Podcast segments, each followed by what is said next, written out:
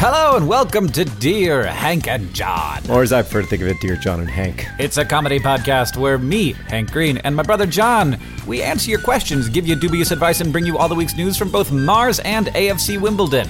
The first thing that I say on this podcast after the intro is, John, how are you doing?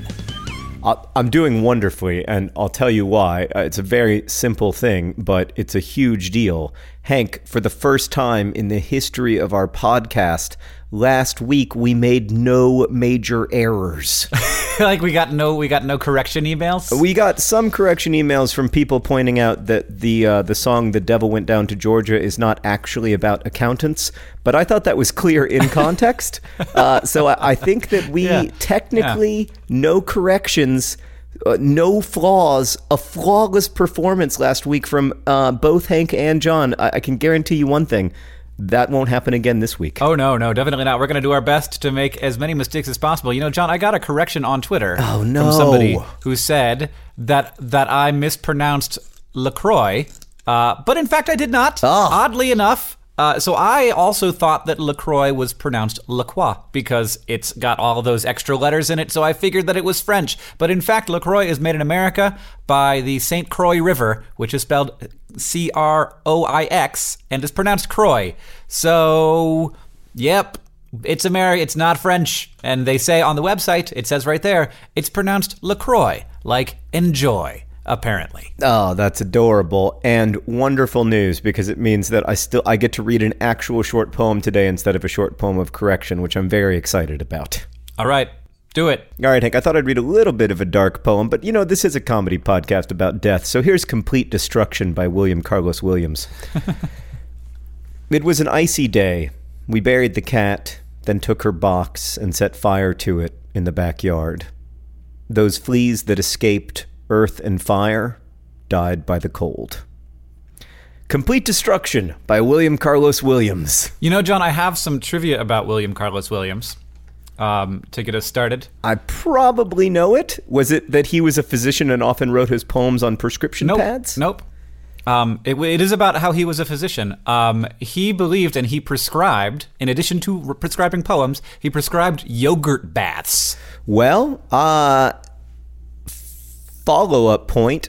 Uh, while William Carlos Williams was probably wrong about yogurt baths, he was right about yogurt. Lots of probiotics, or at least some yogurt has Yeah. probiotics in it. Yeah, in fact, in fact, he would also he would often recommend that people would t- get yogurt enemas. Oh boy. Okay, let's move on to some questions from our listeners. John, Jo- the, the the thing that I'm doing right now, John, is making up fake stuff so that people have, Oh. have stuff to give us corrections on. I thought that you would catch on to that. oh no no no no no no! But you can't you can't correct yourself mid pod. It ruins it. Right. Also, people who stopped listening the moment you said yogurt enemas are now going to walk around for the rest of their lives and be like, you know that guy who wrote the Red Wheelbarrow? You won't believe this, but Yeah. I guess we can't. I guess I, I thought that it was completely unbelievable, but you never know. Uh, no, I totally, I totally bought it because you know, like 20th century medicine, especially uh, pre World War II, was bananas. sometimes literally. uh, well, John, before we get to the questions, I just want to say the word Lacroix a couple more times in, in an effort to uh, to maybe clue in Lacroix that there might be a, a podcast interested in sponsorship. Though I'll be honest, I, while I have brand affinity for Lacroix, and I would not, for example, work with Dasani sparkling water because like you can't get in on this thing. I'm sorry. You know, major cola brands. This is going to have to be a separate thing that you will not. Uh, and in fact, there's Dasani sparkling water at my office right now, and I'm very angry about it. But Polar, that would also be fine. Seagram's, totally down with that. Any of you guys want to reach out? I'm a big sparkling water fan, and I think it's all about you know the fact that sugar is going to kill you. Uh, if you, it's just a dangerous substance that is very addictive, and that I, I love agree very with you much. almost 100%, Hank. The only thing I disagree with is that, like, I think there are some configurations of sugar that can actually, of course, be really helpful. Um, you know, there are times when you need tho- those quick, Oh, sure. simple carbohydrates. And I think dismissing that entirely, you know, dismisses the nutritional value of Snickers bars. And that's offensive to me personally. You know, John. eh, ah, I see. I see what you're. I see what you're saying here. Uh, well, I think that maybe we should leave this conversation up to Dr. Aaron Carroll at Healthcare Triage. YouTube.com/slash Healthcare Triage. We're just leveraging things to promote more things. We're never going to get to the questions. our, our constant begging for corporate sponsorship is the most reprehensible part of this podcast, and that's really saying something. All right, John, I got a question It's from Emma who asks Dear Hank and John, my birthday was a few days ago and I got a bunch of great shirts from DFTBA.com. Oh, Emma, you know how to get a question answered. you know how to get a question answered on Dear Hank and John, don't you? Uh, but Emma continues. Uh, however, Oh, I need some advice. What is the appropriate etiquette when people are singing happy birthday to you?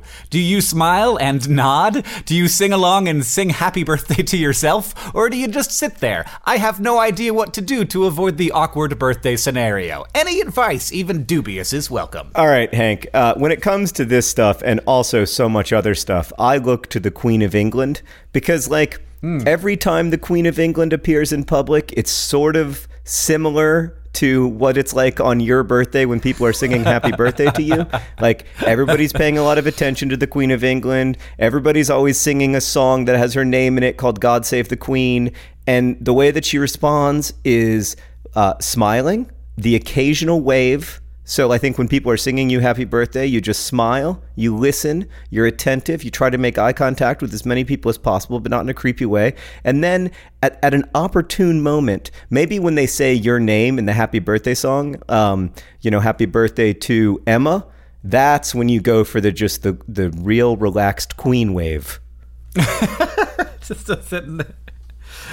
Uh, I don't you just like don't I'm doing it right now. You can't see I me, was but I've doing it too, honestly. I- freaking amazing Queen Elizabeth wave. I couldn't I couldn't not as you were saying it. We're just John and I are sitting in different parts of America right now making our hands do dumb stuff. Um I No, there's nothing dumb about the Queen wave. I, I apologize, John. I apologize for insulting the queen the Queen wave.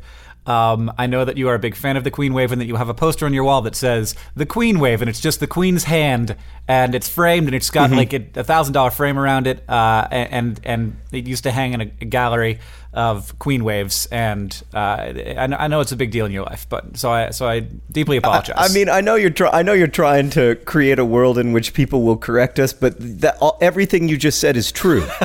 uh, I am like a proper monarchist. I, I don't think it's adequate just for the queen uh, to be seen as the head of state. I think the queen should be the queen of the world. Like, I think she should be the person who decides what is done in the world at all times. Well, I, I honestly think that it would be pretty cool to have a world royal, and and the queen is as close as we have for sure. Uh, Yeah. But just not not necessarily somebody who makes decisions, but somebody that we're all just sort of like uh, there for, and we're like, you know, that's a cool thing that we've got a world queen. And they have this, you know, sort of like a, a fantastically large stipend, but not sort of like any larger than any other rich person. But we all sort of see them as, you know, the royalty. I think that's a good idea, and I would like to nominate my wife. Aw, that's very sweet, but unfortunately, that job is already taken by the great Queen Elizabeth II. And stop trying to dethrone her. She is the greatest monarch of our time, or any time. She's pretty great. She's pretty great. Uh, I, you I'm know, a little if- concerned that we've we've gotten somewhat away from the question. Right. Well, I well, we all do this. Next time you're at a birthday party with someone that you respect and uh, and, and think is that the, oh they're they're comfortable in every situation. Just watch them and see what they do because I don't even know. I'm just like I'd like focus on the cake, focus on the cake, focus on the cake. Yeah, but you don't you don't sing along to your own birthday song. No, does the does the Queen sing "God Save the Queen"? Because that would be funny. I don't know if the Queen She's just, like, sings mouthing "God Save with the it. Queen" because I've kind of set myself up uh, rhetorically during this bit uh, to be an expert. to make it seem like I know a lot about the Queen, when in fact the major things I know about her are that she is English um, and that she is old. and that a bunch of people uh, seem to really like her. All right, John. Do you want to? I I honestly don't have any other. I just wanted to do the DFTBA call out, John. It's the only reason Emma got her answer question. Uh, right, you know what? You know what you can get at dftba.com, Hank. That I keep meaning to mention uh, is AFC Wimbledon scarves that are genuinely awesome, and uh, the money, uh, the royalties from the scarves go uh, to AFC Wimbledon, and they're only like ten dollars or something. So, uh, yeah, I, while we're while we're selling out, go to dftba.com, get an AFC Wimbledon scarf. Okay. Uh, we have another question. This one comes from Tim, who writes Dear John and Hank, when I recently went to a performance by the Chicago Symphony Orchestra, I immediately realized that the majority of the people there were senior citizens. I'm currently 19, which means there were few people of my age attending the concert. My question is what kind of music do you think those currently in their teens will be listening to in the future? Will we be seeing an elderly Justin Bieber, Taylor Swift, or even Hank Green performing at Carnegie Hall in the distant future? Will people listen to classical music in 2066? Oh, well, uh, I would be happy to play Carnegie Hall in 2066. And in fact, I would like to reach out to Carnegie Hall right now and say, can I book a date sometime in 2066? Do you have anything available? And is it possible I could lock in a rate right now? I mean, uh, let's face it, Hank. It, the reason, the main reason it would be awesome for you to play Carnegie Hall in 2066 is that it would mean that you're still alive. I would only be 86. There's a pretty good chance I'll be alive when I'm 86. I don't know that I'll be able to like. Oh, you're such an optimist. I don't know that I'll be able to stand up in front of a room for for an hour and not poop my pants, but you know I'll be alive. Oh. Just like play one song and be like, "I'll be right back, young folks." you know, young young 50 year olds and 60 year olds. I liked this question. I gotta go take care of some business. I liked this question because uh, I, of course, wondered this when I was a teenager. Um, and now I find myself 20 years removed from teenagerness. And what has happened in our case, Hank, is that uh, the bands that we thought were too like cool and progressive and important to ever be considered classic uh, rock or oldies nonetheless are now oldies like Yes, very we much. are now as far removed from nirvana's nevermind as teenage me was from sergeant pepper's lonely hearts club band that is something else. so what happens is that the music you like gets normalized and it starts playing in grocery stores and a new generation of old people will like classical music in 20 years and 40 years and 60 years uh, because i don't think people like classical music because it was popular when they were young because it wasn't. I think they like classical music because as, as they get older, they, uh, you know, just value and, and treasure it more on average. That's my guess anyway. Yeah, I mean, I think that it takes a, a certain amount of exposure and also patience to enjoy classical music in a fast paced uh, world where there's lots of new music always coming out. Um, and I have found myself enjoying classical music more. Still not listening to classical music stations or anything, but I could see myself in, in 30 years doing it, and I listen to jazz more. Uh, and I also think that we are all very lucky though it might seem a little bit unpleasant, you know, that moment when you hear 21 Pilots on the oldies station is when you know that, you know, you, at least you didn't die. Uh, you might be old now, but what's the alternative? the alternative is that is that you didn't make True. it this far. At least you made it to be become Yeah. an oldie. Oh, that's gonna be that's gonna be something, I John. don't know. It's it's it's. There's no there's no easy way to get old though, Hank. It's just it's it's it's an undignified process. Oh yeah. Well, you know, yes, but I think that you can you could there's ways to ways to find dignity. There are lots of dignified old people. No, I'm just saying for me, I suspect that it's gonna I'm gonna lack. I don't have a ton of dignity as it is. I'm not going into middle age with like you know overwhelming amounts of dignity, so I'm a little concerned. Well, I think I think it's something you might develop. Uh, you don't you might not have dignity right now, John, but maybe it's something that you're going to have in the future, right? Maybe a little bit. uh, I'll keep my fingers crossed. I'll- Let's move on to another I question. also keep my fingers crossed for your dignity, John.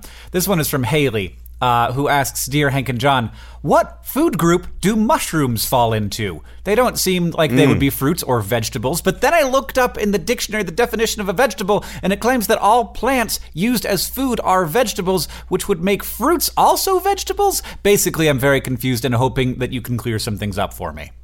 What do you think, John? Yeah, no, I, this is a common question, Oh, and the, the it? answer, of course, is that mushrooms are not food. Hmm, that's definitely not true. Oh no, it is. You can, you, you I mean, it, you can eat mushrooms in the same sense that, like, you know, you can eat Legos if you want to, but it doesn't make it food. Uh, the th- well, the thing that makes mushrooms food is that they contain calories. You could just eat mushrooms and survive. Uh, maybe not forever, but for longer than if you were just eating Legos. I think you could probably live for a few months on Legos. I'd like to see some science on how long you could live on Legos. I think you'd need a new pair of teeth pretty quick. uh, or maybe a new maybe a new colon. Did I say pair of teeth? Okay, I didn't I didn't pick the best non-food item, I'll admit, okay? Like obviously if I could go back and pick a better example of a non-food item, I would. like uh, for instance, notebook paper uh, would have been better because that uh, is more easily digestible than Legos. Yeah, you can at but least I'm sticking with it. Legos. Okay, we're gonna I'm stick- going to say Legos have calories. you could eat them and they would provide some level of sustenance for some period of time. Well, I di- and that is a, a hill that I am ready to fight and die on. You know, it depends on the Lego, John. If it's been sitting in a box for a long time and maybe there are some bugs hiding in the little nooks and crannies of the Legos, there may be some Mm-hmm. some calories in Legos. Uh, I, but I I think if you water it down enough, it'll it'll get mushy. But let's get back to Haley's question, Hank. Are mushrooms vegetables or fruits, or is this all a construct and none of it actually matters? Well, it, yeah, I mean, it depends on who you ask. It is, of course, all a construct, and none of it really matters, which is, you know, the the definition of life on Earth here as a human. But uh, mushrooms, uh, they are their own thing, as you say. Uh, ac- according to the dictionary, any uh, any plant that you can eat is quote a vegetable. Uh, but mushrooms are not vegetable are, are not plants. They are they are fungi. They are uh, a whole different part of the biological tree. They broke off from the rest of all like animals. They broke off from animals after we broke off from plants. So we are more closely related to funguses than we are to uh, than we are to, to plants. Um, but wow. but uh, I did look this up, and the USDA, which decides to some extent what is a what is a you know counts as like the food group. You know, this is what we're talking about. We're not talking about like biological classifications. We're talking about food groups. The USDA says that they are a vegetable. That they that eating mushrooms falls into your fruits and vegetable category for the day. And this is because the USDA stands for U.S. Department of Agriculture, and there is a a department of the United States government that is responsible for deciding what we eat. And they do not represent Americans, they represent Americans who grow food. And I think this is extremely strange that it is basically. This is an organization that is out for the basically to, to cater to the interests of farmers, and they uh, they're tr- telling people what to eat, not for the health of the people, but for the health of the agriculture industry. This is very weird, and so they put it, you know, they, they like things like, you know, you're drinking like orange juice, and it tells you that it's a certain number of servings of fruit. That's those servings of fruit are about sales of oranges, not about the personal health of the individual. It is it is ludicrous and something that infuriates me whenever I see people talk about servings of fruits and vegetables. But yes, uh, they the, the fun, fungi are regulated by the USDA, and they were like put us in there somewhere. People have to like have a reason to eat mushrooms, and they go in the fruits and vegetables because they serve a lot of the same purpose. They're healthy, they're low calorie, uh, they have high fiber, and they have a lot of vitamins and minerals. They're very good for you. And in case anyone was wondering, John and I completely disagree about this, and they are delicious. I love mushrooms. God. I don't love all mushrooms. They taste like the dirt from which they came. I'm not a huge fan of those like button ones that they that, that they like slice up on the pizzas. I don't love those ones, but there's so many different kinds of mushrooms with so many different kinds of flavors, and a really great meat alternative as well because they also have a lot of protein. Um, but they're just a great food. They're a great food, and don't diss mushrooms, John. But you can diss the USDA, and I will. I just want to clarify one thing, Hank, which is that uh, not all of the dietary guidelines uh, released by the government are released by the USDA. There are now, uh, for instance, there's the Office of Disease Prevention and Health Promotion, uh, which you can find their dietary guidelines at health.gov. Oh, well, look at you. Uh, that feels like a really good corporate sponsor there, John. Health.gov seems like something that we shouldn't be ashamed of. Oh man, if health.gov would just send me 378 healthy bodies, that would be amazing. just like pop into one, get it really unhealthy, pop into the next one, Yep. get that one really unhealthy. Exactly. You got a lot of Snickers bars to go through, John. Uh, well, how'd, you, how'd you eat 378 Snickers bars in two days? Well, I'll tell you what the key is being able to inhabit 14 bodies each day. you gotta, yeah, you need a lot more Snickers bars now that you have 378 human bodies to go through. All right, Hank, I have another question. This one comes from Brendan, who asks Why do eyebrows matter so much to people? I mean, they're literally just little strips of body hair above your eyes, and so many people are obsessed with them. I just don't understand why they matter so much.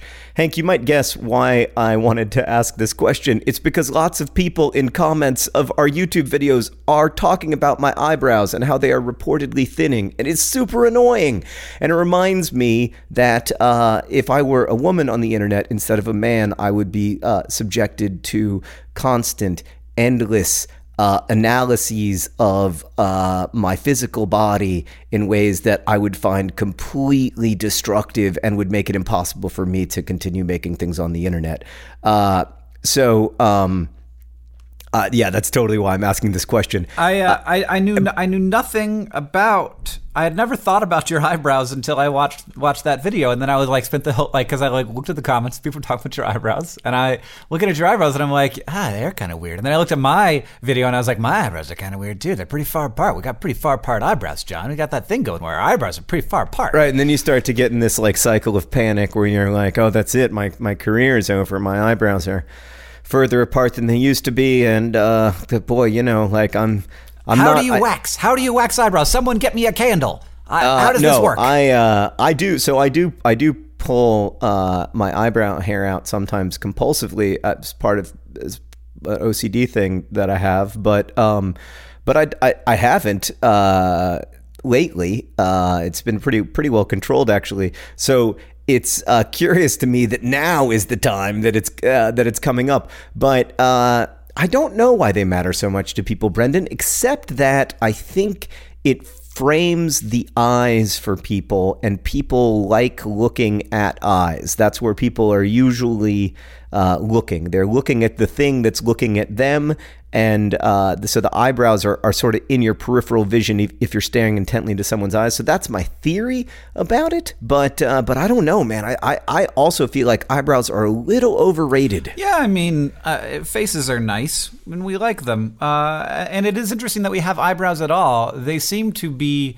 not not just physically functional, but also socially functional. It's it's one of the adaptations that we have that seems clear that it is a thing that we have for to help communication, um, and so to express emotion and uh, even communicate non-verbally or over long distances. And so like we develop these things to uh, increase our ability to read the cues of other humans, which uh, helped us be humans.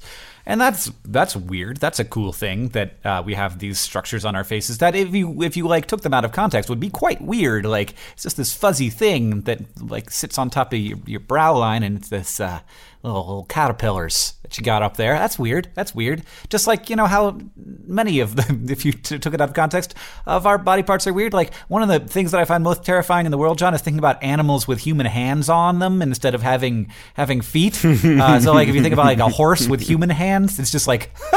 Uh, like human hands are kind of terrifying when they're anywhere except on a human body.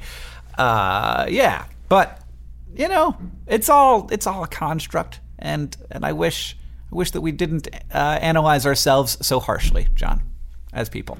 I do occasionally have uh, these moments. I don't know if you have these moments, Hank, where I'm able to zoom out and see uh, human bodies like the way other animals might Yeah, see yeah, them, that- that- that- uh, or yeah. at least like in, in a way that doesn't feel like human to me. And I'm always just like, look at these, look at these ludicrous bodies and these and these weird people obsessing over them. Like they're so concerned with their bodies. It's amazing. Yeah, yeah. I I uh, I do have those moments. It's like when you say a word long enough, and you're like, this word doesn't actually. It's not a word. Yeah. It's like when you like if you can get into the right mind, you're like, that is a weird shape for a thing to be. Yeah. Look at people. They're so weird. They are weird. and naked, hairless things. yeah, yeah. I, I think it's I think it's mostly our lack of fur that I find so distressing. Uh, we're very weird looking. Like, uh, just you know, if you compare us to all the other apes. Mm-hmm. We're the, by far the weirdest ones. Like apes must look at us. Like I bet, like an orangutan looks at a chimpanzee and is like, "Yeah, I get it. I get it. You're not bad." and then orangutan looks at a human and is just like, "What is going on with you, man?" What, what is this? What did you do? What happened, You're man? kinda disgusting. Are you, are you okay? Do you need to Did like you see commit the- some kind of original sin? Turns out, yes. All right. This question is from Paul John, uh, who asks, "Dear Hank and John, uh, there are hand soaps and there are facial soaps. Is it really necessary that I have both? I think that I wash my hands and face a healthy amount and always use one or the other. I feel like having two is unnecessary. Does it really matter which one I use? Is there any real evidence for having different soaps for different body parts?" Hank, I'm going to be honest with you and say that this question falls way out of my fields of expertise. Uh, well, it is different. I'll say that those soaps are different. They are different things. Um, you know, it, it, like soap at its very basic is just a detergent agent. Um, you know, if you just have like the cheapest off the shelf uh, like dish soap it's just detergent and that you know like binds up and breaks stuff and it makes it easier to wash oils in particular off of things but also other like uh, just anything um, and that's that's like what soap used to be. And we have added things to soap, and that's those things that we add make them more expensive. And so the basic idea is that hand soap is a more like eh, more primitive. I don't know, that might, not be the right word. Uh, primitive kind of soap uh, that, uh, since your hands are pretty tough, and they can handle it. But face soap might have some like less of the detergent. It might have more of some things like conditioners that uh, that that sort of replace the oils that they might wash away from your face and make your face not feel all dry and gross. And that's obviously the same thing with uh, shampoo. It has it has you know detergent to get all, rid of all the stuff, but then it actually replaces some of the stuff that it got rid of with some, some basically like you know conditioning agents that are in a way they're like a, a, a new kind of oil that you were putting back into your hair uh, it, to replace the oil that you just stripped away. And there's also all kinds of other stuff. You know, you might have moisturizers, you might have uh, like sudsing compounds that make it look sudsier, and so you can like feel it and like enjoy the sudsy feeling, which doesn't actually have anything to do with the soapiness. Soap chemistry is fascinating, and there are lots. There's lots that go into the different kinds of soaps that we have, which is why uh, face soap, which is trying to be more careful with your skin, might be much more expensive than a hand soap. Also, of course, the marketing that goes into that uh, is expensive as well. So there is a difference, but if you wash your face with hand soap and that doesn't bother you, don't spend extra money on face soap. And certainly do not wash your hands with face soap unless you have really sensitive skin, because uh, because that's just gonna that's just gonna put a hole right in your bank account. It's gonna be a hole in your pocket for the rest of your life. So That was my answer. I've had a lot of coffee today, John. can I basically do whatever feels good when it comes to soap? You know, John, do whatever feels good when it comes to soap. Oh, that that's that's good to hear. Because I, I have often wondered about that and worried about that. Like, am I uh, doing some damage to my skin? And it's good to hear that uh, if it feels all right, I probably am all right. Uh, and it's nice to hear that from a beauty expert uh, like yourself, Hank. Th this next question comes from Jethro, uh, who asks Dear John and Hank, a friend of a friend believes the earth is flat. They are clearly wrong. Strong agree. But I want to know what you guys think. How can I best argue against them when they say science and politicians are lying to them? They also say they should be allowed to believe whatever they want, and who am I to stop them? Am I right to want other people not to be wrong? Oh, oh well, so Oh, this seems to me a question that is not really about whether the earth is flat, but instead about this weird post fact Yeah. world that we are living in where memes have taken on a kind of truth to them that is totally uh, disconnected from what I think of as reality. Yes. Uh, this is an interesting question because there's the first part, which is like, how can I argue with this person who clearly just wants to argue, and that's like, that's their main goal in having this ludicrous belief, Right. which don't. Yep. And then the other one is like, like, how do I come to terms with the fact that like being wrong, like, like. Like, isn't there just something wrong with being wrong? and can't we agree on that? Right. Right. Right. This idea that like uh, that that people say, well, I should be allowed to believe whatever I want. Um, it's very difficult to disagree with that. I totally agree with you. Like, don't get in arguments with people who just say things to be provocative. Like, I used to work with someone um, who would regularly say that that Abraham Lincoln was the worst American president, and there's only one reason to say that, right? Which is to try to start an argument. um, you know, anytime anybody would bring up the 19th century, they would be like, "Well, as you know, Abraham Lincoln was the worst American president."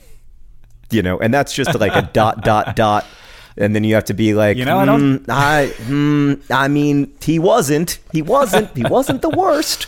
Uh, he was probably probably in the top two, probably top one. Uh, anyway, uh, as you Yeah. can tell, I'm still a little annoyed about that. Uh, and but I just it it is it's really difficult. Um, uh, you can't engage pe- with people. I don't think it's effective to engage with people when they're merely being provocateurs uh, because of the never wrestle with a pig axiom. Uh, you know, you, you get dirty and besides the pig likes it. The problem is that we seem to be living in this time where both wrestling with the pig and not wrestling with the pig are equally ineffective. And I feel totally powerless and clueless about how we're supposed to be proceeding as people who believe in uh, in in science and people who believe in facts. And I, I just feel like we've become unmoored from what I think of as as like fundamental reality, and it freaks me out, and I don't know what to do about it. Yeah, I mean, there's this this great thing that happened called the Enlightenment, where we where we kind of all finally agreed that there was a way to get to objective knowledge and and had a a path to that. And it's almost like that there's at the moment some kind of anti-enlightenment happening.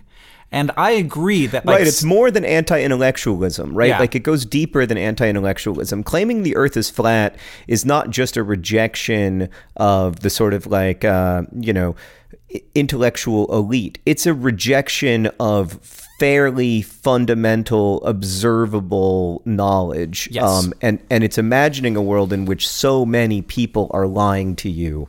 That it's just that's what seems so weird to me about it. Yeah, well, I mean, the thing, like, flat earthers honestly don't bother me because there aren't very many of them, and uh, and it's clearly ludicrous.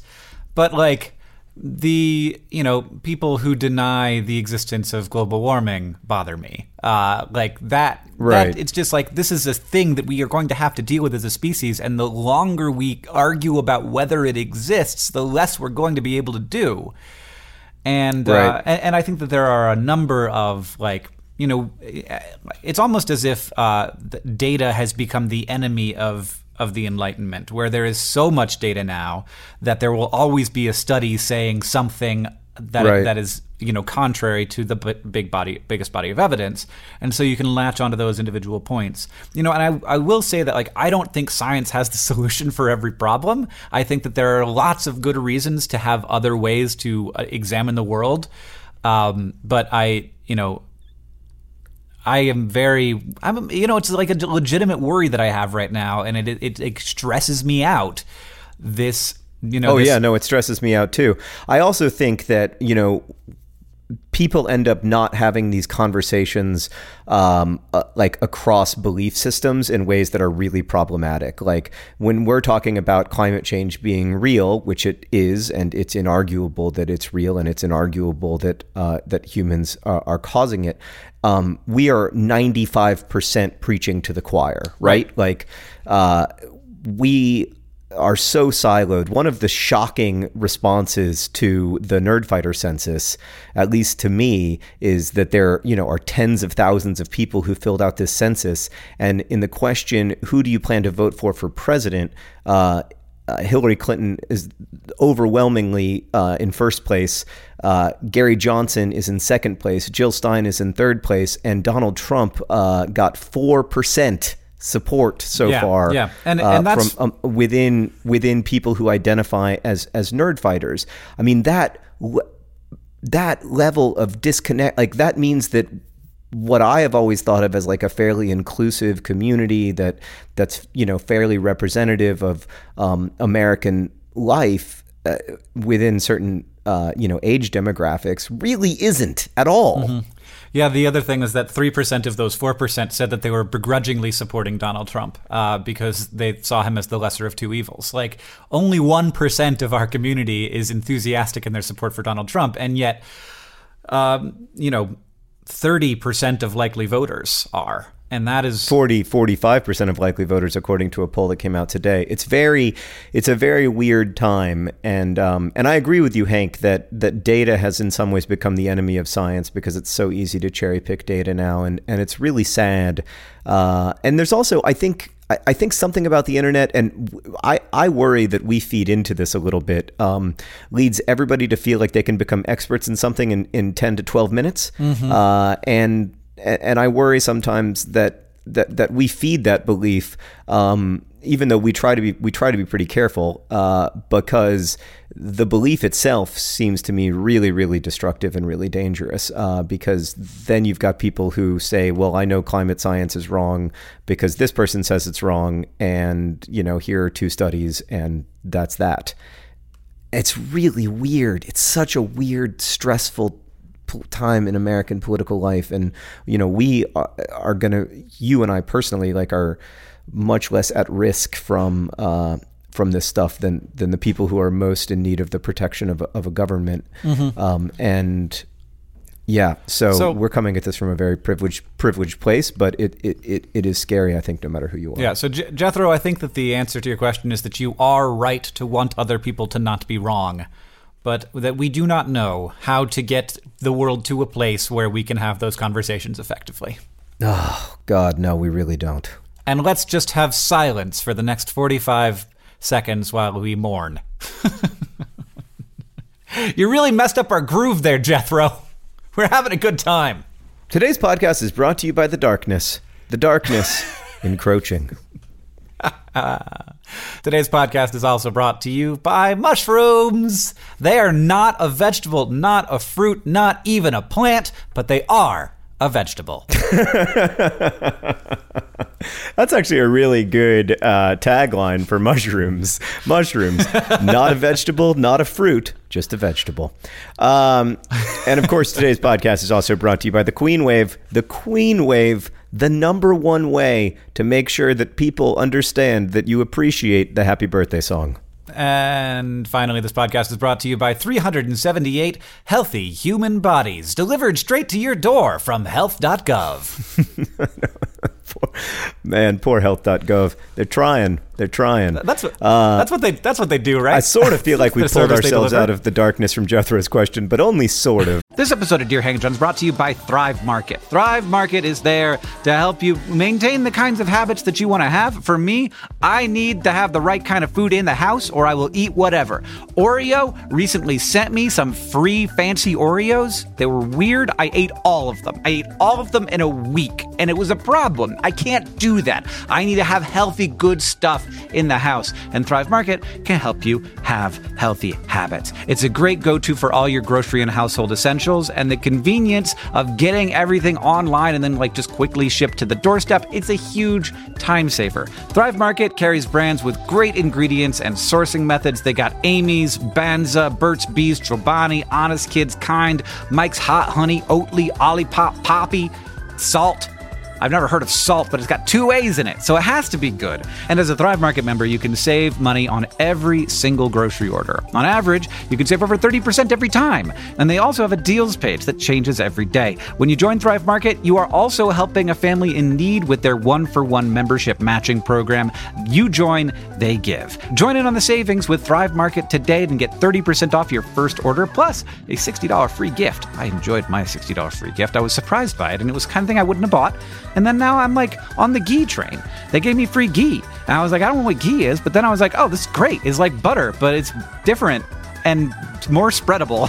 Go to thrivemarket.com slash dearhank for 30% off your first order, plus that free $60 gift. That's thrive, T-H-R-I-V-E market.com slash dearhank, thrivemarket.com slash dearhank.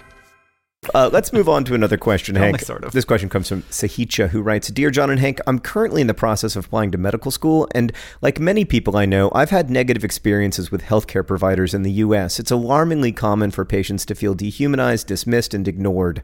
I know both of you have spoken about your experiences with chronic illness, and John has talked about his experience as a hospital chaplain.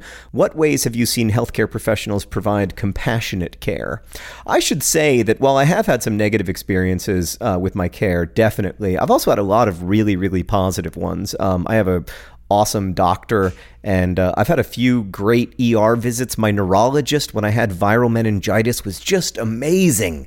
Uh, I just like let us now pause to give thanks for my amazing neurologist when I had meningitis. um, I, I think usually when I've had not great care, uh, and I don't know how you feel about this, Hank, but I usually feel like it's because it's a hard job. Like providing medical mm-hmm. care is really, really hard. And on a second by second basis, it's almost impossible to remember that each of these people, when you're going from person to person to person, that each of these people is under a tremendous amount of stress, that they're having a really difficult day in their lives. And, and, and to try to be as, as patient and careful as you need to be is really, really hard.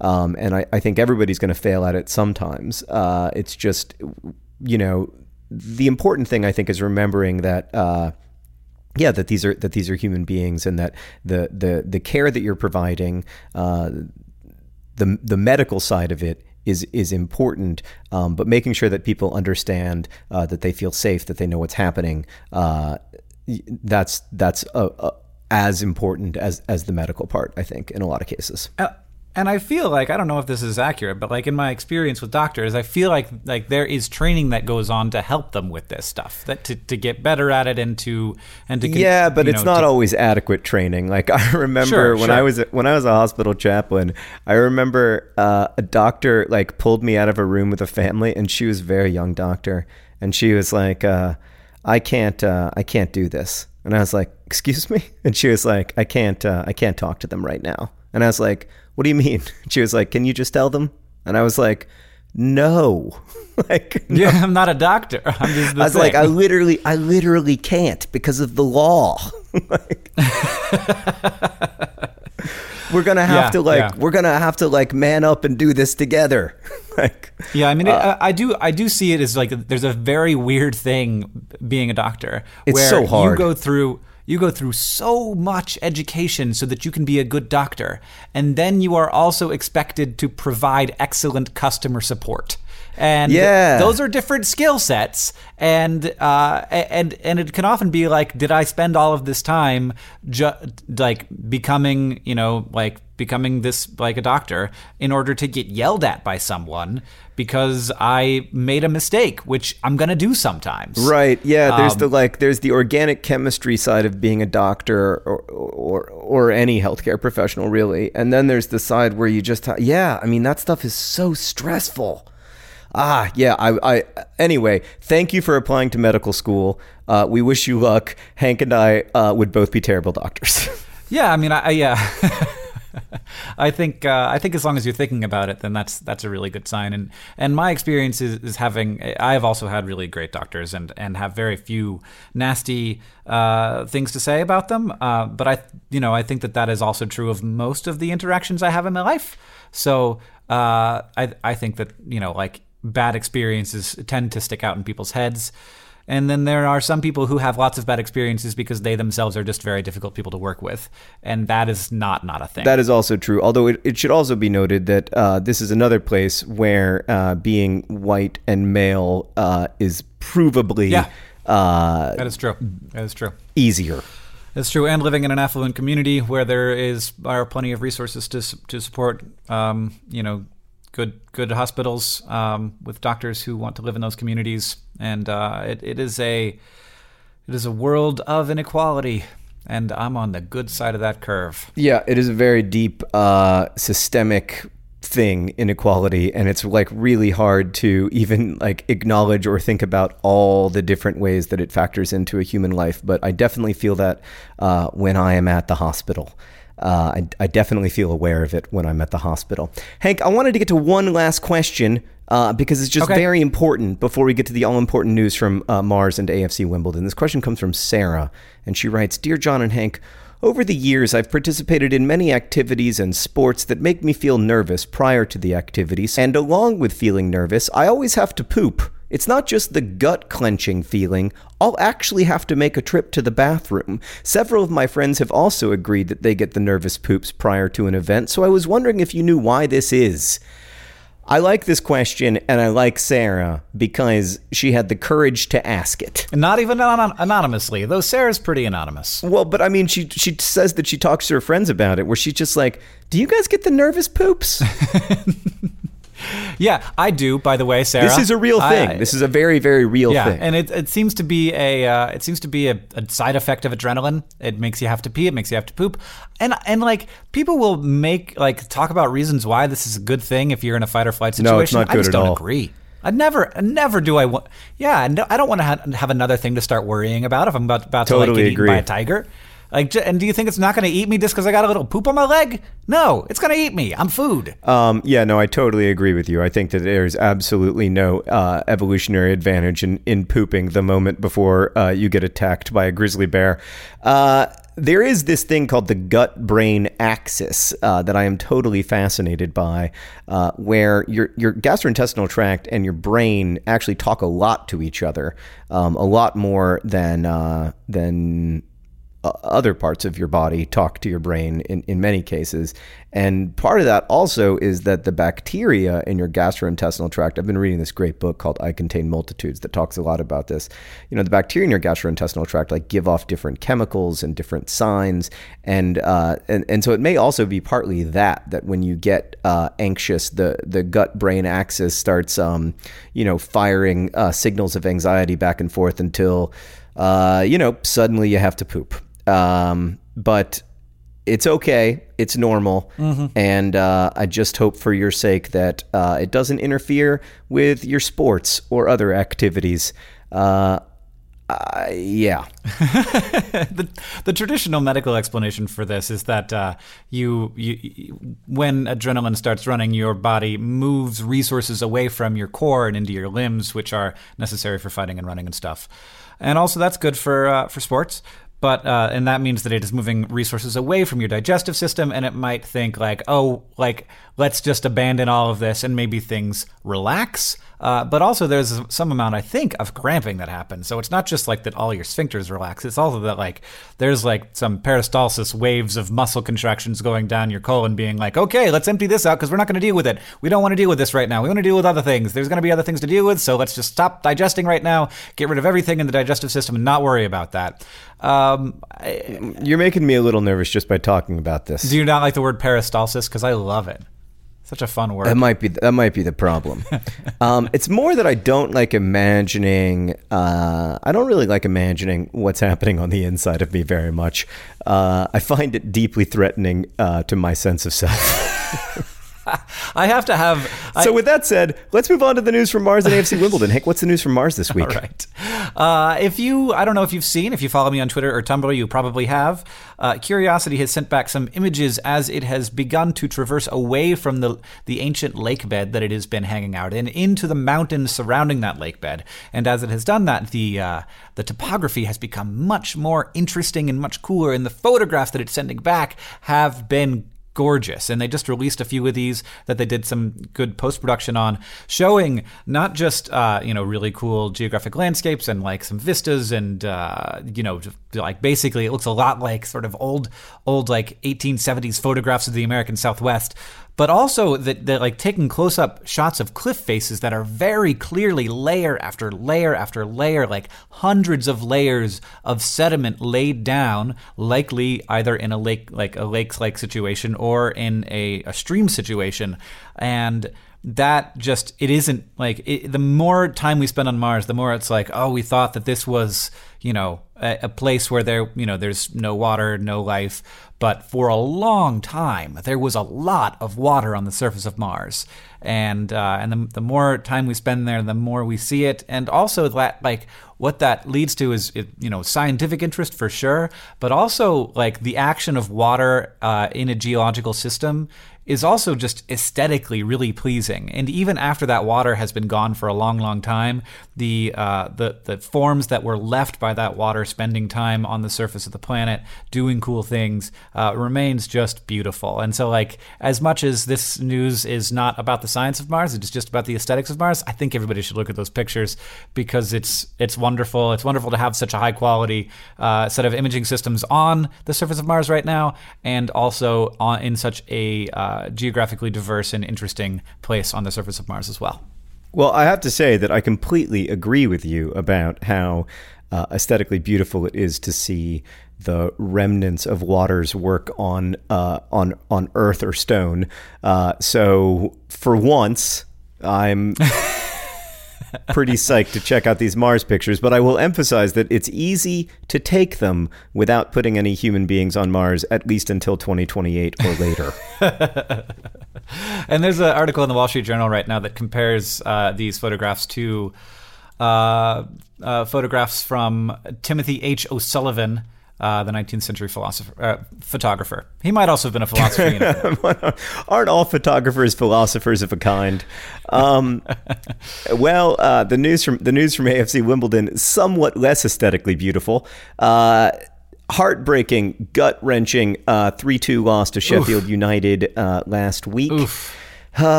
you know some encouraging news. This new player, Dom Poleon, scored a goal. Uh, Tom Elliott uh, came on uh, in the second half and uh, scored a goal, but uh, the Dons defense continues to let in too many goals and uh, playing from behind too often, giving up leads too often. we've found all the major ways to lose. And right now, not at the very bottom where we were after the first couple games. So I guess that's good news.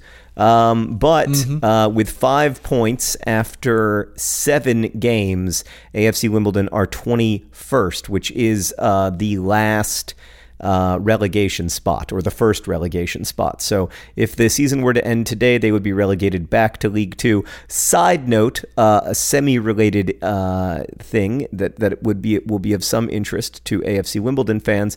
The franchise uh, currently playing in Milton Keynes uh, has played seven games and has only eight points. Uh, so is currently sitting in 15th place in League One, uh, not too terribly far from AFC Wimbledon. Swindon Town, a team that uh, used to play FIFA as for a long time, is in 16th, uh, also having a difficult season in League One. So it's been, uh, you know, it's it's been a long seven games, but hopefully. I don't know. Yeah, we'll see. the the season is long. I get to go to a game soon. I'm excited about that. Um, Good. I'm also excited about that, and and uh, the chances of it being a really fantastic experience, though, John, seem low. Oh wait, what's that? I'm just saying that like you're probably gonna go watch your your team lose. I'm sorry. Oh yeah, yeah. I mean, statistically, that is probably what's going to happen, but uh, you never know. Uh, anything is possible and I'm going to keep my uh, my fingers crossed. All right. Well, uh, John, thank you for the news from AFC Wimbledon. What what did we learn today? We learned that Abraham Lincoln was America's worst president. Is the kind of thing that you say if you want to start an argument. we learned that. Uh, humans are ugly, naked apes because of original sin? I don't think that's actually what we learned. Uh, we learned that old people will always like classical music. And we learned that, of course, William Carlos Williams uh, was a big proponent of taking baths uh, in yogurt, warm yogurt, big tubs full of yogurt. And I'm totally not making that up at all. It seems very plausible to me. Uh, thanks for listening. Hank, thank you for uh, podding with me. Uh, you can email us at hankandjohn at gmail.com. You can uh, also follow us on Patreon or support the podcast directly on Patreon at patreon.com slash dearhank and John. Again, our email address is hankandjohn at gmail.com. Nicholas Jenkins edits our podcast. Rosianna Halse Rojas helps out with questions. Uh, our theme music is by Gunnarolla. I'm John Green on Twitter. Hank is Hank Green on Twitter. If you want to say hi to us there, you can also use the hashtag Dear Hank and John. We get some questions that way. Thank you again for listening. Uh, and as we say wait, in our hometown, wait, wait, wait, wait, wait, wait, wait, wait, wait. Also, starting this week, we have Victoria Bongiorno, who is uh, running Dear Hank and John, helping out with the Patreon and with social media stuff, uh, and also various other things. Uh, taking over for Claudia is Victoria. Hello, Victoria. Thank you, Victoria. Victoria. I apologize for missing your name in your very first week on the job. Uh, and as they say in our hometown, don't, don't forget, forget, to be, be awesome. awesome.